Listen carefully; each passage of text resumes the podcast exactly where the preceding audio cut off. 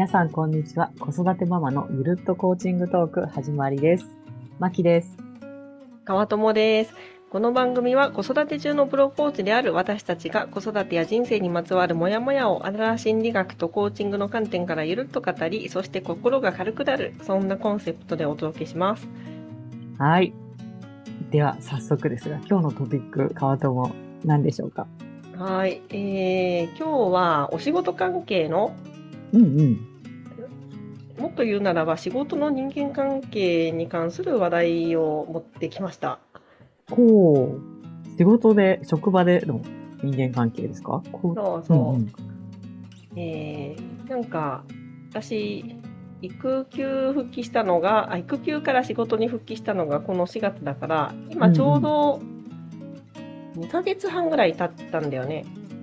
うんうん。でそれまで、まあ、育休1年半ぐらい取ったけど割とコーチング好きの毎日を送っていてで久しぶりに仕事に復帰して、あれって最近気づいたことがあったんだよね。おなになに？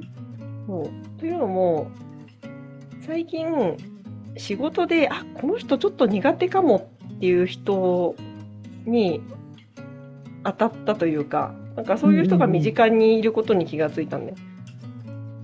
うんの、うんうん苦手かもっていう人がいることに気づいた。あそうそうそう。うんうんうんでどんな人かというとなんかね彼は割とうーんって考え込むタイプで何考えてるのかちょっとよくわからないところもあり、うん。何か気軽に相談するとちょっと面倒くさくなるというか、うん、なんかあれあのあこの相談の件ってもうちょっとサクッとサクッと聞いてサクッと終わるはずなのになんかすごい長くなっちゃってるみたいな。あしかも 黙り込むから何考えてるのかわからないみたいな。おーおーおー。そう。そういう人がね身近にいることに気がついたんだよね最近。うんうんうんうんうんそう。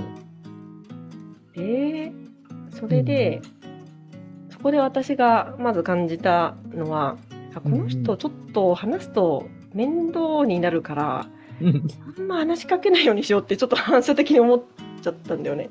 ほうほうほもうその後なんかすごいそれ心に引っかかっててであのその後会社あ会社から帰る時帰りの電車でいろいろ考えたんだけど、うんあなんであの時ああいう質問しなかったんだろうと。う。うんうんうんあもうちょっとんなんか気になることありそうですかとか聞けばよかったあいやもうちょっとこういう言い方した方がよかったかもそうすれば彼がもっとなんか何考えてるのか分かったしもっと素直に彼も話せたかもしれないのに、あくっそーって思ったんだよね。なるほど。そうそうそうででなんか話が結構長くなっちゃったんだけど要は何を言いたいかというと、うんうんなんかね、以前の私だったら、あ、あの人なんかめんどくさいから、これから何か相談するときは、あの、よほどのことがない限り近寄らないようにしようだったんだけど、うんうん今の私はむしろ、あ、次話しかけるときはこのフレーズ持ってこうみたいな感じで、いかに彼の思いを引き出すかとか、いかに彼の、と、いい感じの人間関係を築いていくかみたいなところに結構、なんか興味関心が移っているのに気づいて。なるほど。コーチングを学んだことによって。ただ嫌だっていうふうに避けて終わるんじゃなくて、どう攻略していこうとか、どんな質問を投げかけようとかっていう方向に変わったってこと？そうまさにそうで、んだからねいわゆる昔だったらあこの人苦手って思ってた人も今はむしろ楽しいっていうかなんか苦手じゃなくなっている自分に気づいてねあこれってコーチング学んだ効果なのかなって思った。あるね、あるね。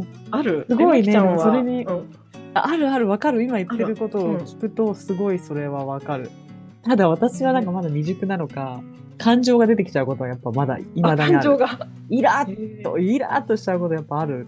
だけど、あの、俯瞰してみるもう一人の自分も確かに絶対にいるとは思う。なんかこう、今までだったらただイラッとして終わったかもしれないけど、うんもう一人の自分が冷静にいて、うんまあ、彼女、あの、彼女、彼だったらば、こういう、こういう言い方をすれば、なんか、こうな、こういう返しになりそうだな。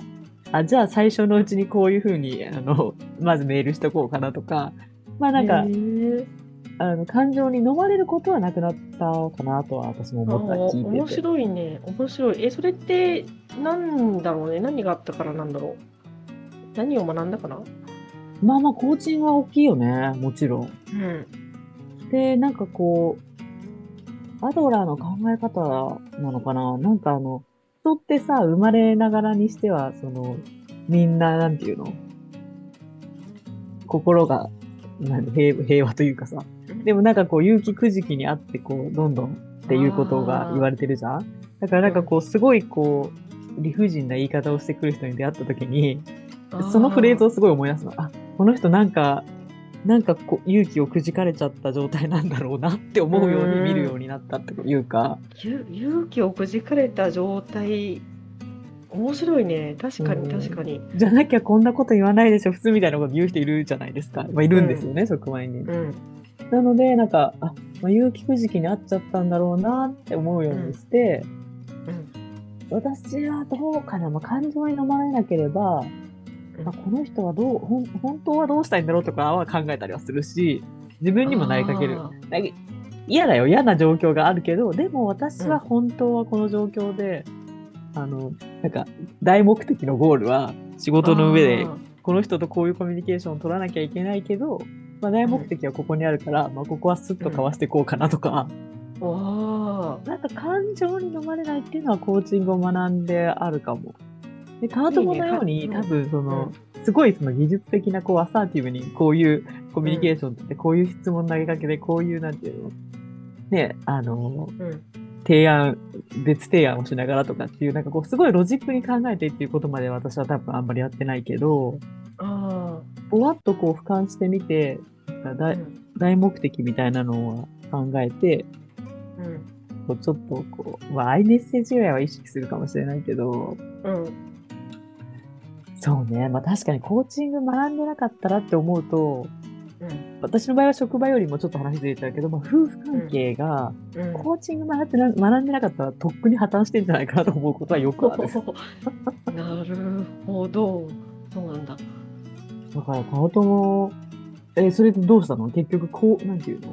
その人に対しては、テイク2をやってみた感じなの？次のいやテイク人はとか。2はテイク2はまだだねでね、うんその人にはねやっぱりなんかあの無意識に防衛反応が出ちゃうのかなんかこの前うん話しかけられた別の案件の時でもちょっとね私の理想ではないコミュニケーションを取ってしまったのであこれもまずいなと思って またあの自分の中で反省っていうか作戦会議やって次からはこうしようってそっかそっか。いきなりあれを言うんじゃなくってまずは質問から入ろうみたいなのをねすっごい作戦会議してすごいじゃん。でもやってる。あ、き、きあ、あとでも、そ、そこでもう一回こう練り直して作戦会議を自分でするようになったんだね。そうそうだからなんだろうな100人コーチングとかやってもうコーチングしたら、ああのクライアントのあそこのところでああいう配信すればよかったとかああいう言い方すればよかったとか、なんかそういうのを繰り返すことで多分そういう筋肉がついてきたんじゃないかとなるほどね。筋肉ね。そコミュニケーションも筋トレね。それはそうかもしれないね。本う当に。うんパッと、パッとこう諦めたくなっちゃう。その筋力をつけてるっていうのは本当そうかもしれないね。そうだねえー、じゃあちょっとなんかあれだね。作戦会議した上でのテイク2とか、今後のその人との関わりの変化がまた、なんか楽しみになってるんだね。そうだねまさにそういう感じです、素晴らしいですね。いや、深いよね。コーチング、その、まあ、全部じゃなくても、こう、学んだことのちょっとずつをこう日常に活かせるっていうのが、すごいいいなって、うん、私も思いますね。そうだね。で、今日はあの多分この話題に移っちゃうと話が長くなっちゃうんでやらないけど、私ね、うんうん過去に結構ひどい上司とかに当たったこ なんかすっごい相性の合わない同僚に当たったことがあって、例えば。えーなんかものすごいちょ些細なことで怒鳴りつけてくる人とか マジか。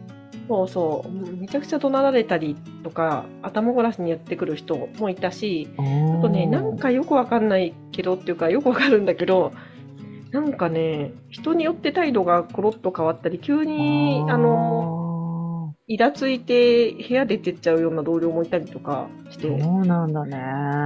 なんかそういう結構極端な人ってあの今の私だったらどういうふうに対処するのかなとか逆にまきちゃんだったらどういう考えで対応するんだろうなみたいなこともねあのいつか話してみたいなって思う。ああ、やろうやろうんう。ねそれお互い聞きたいよね、なんかね。ねお互いの困ってる人間関係でこうやるのとかも面そうそうそう白いかもね。面白そうですね。ねねえ。じゃあ今日はなんか、うちも学んで、まあ職場での人間関係、対応のビフォーアフターみたいな話をちょっと、ねしてみましたけど、うんね、このシリーズはまた引き続きやっていきたいですね、はいじゃやっていきたいですね。あで最後1個だけ案内させてもらってもいいですあ。か、うんうんうん。はい、あの私たちがやっている子育て中でも、まあ、気軽に本格的に楽しいコーチングスキルそしてアドラー心理学が学べるブルーミングコーチングスクールの第2期の募集を開始しました。イエーイ。イエーイで第2期が、えー4月からの予定だったんですけど10月から始めることになりましてで、あのーうんうんうん。このポッドキャストの説明欄適用欄のところにスクールのリンクを貼っておきますんでもし興味がある方はお気軽に見てみてください。あのーぜひぜひ。1時間で無料でコーチングとアドラー心理学のポイントがえー今すぐ使える勇気づけのコツとかが学べる無料の説明会なんかもありますので興味ある方はぜひお越しください。ぜひぜひ。はい、ぜひぜひ。ね。じゃあ今日はそんな素敵な2期の告知もありつつではい、したがね。はい。うん、そうだね。では今日はこの辺で、また来週。はいバイバイ。はい、また来週。バイバイ。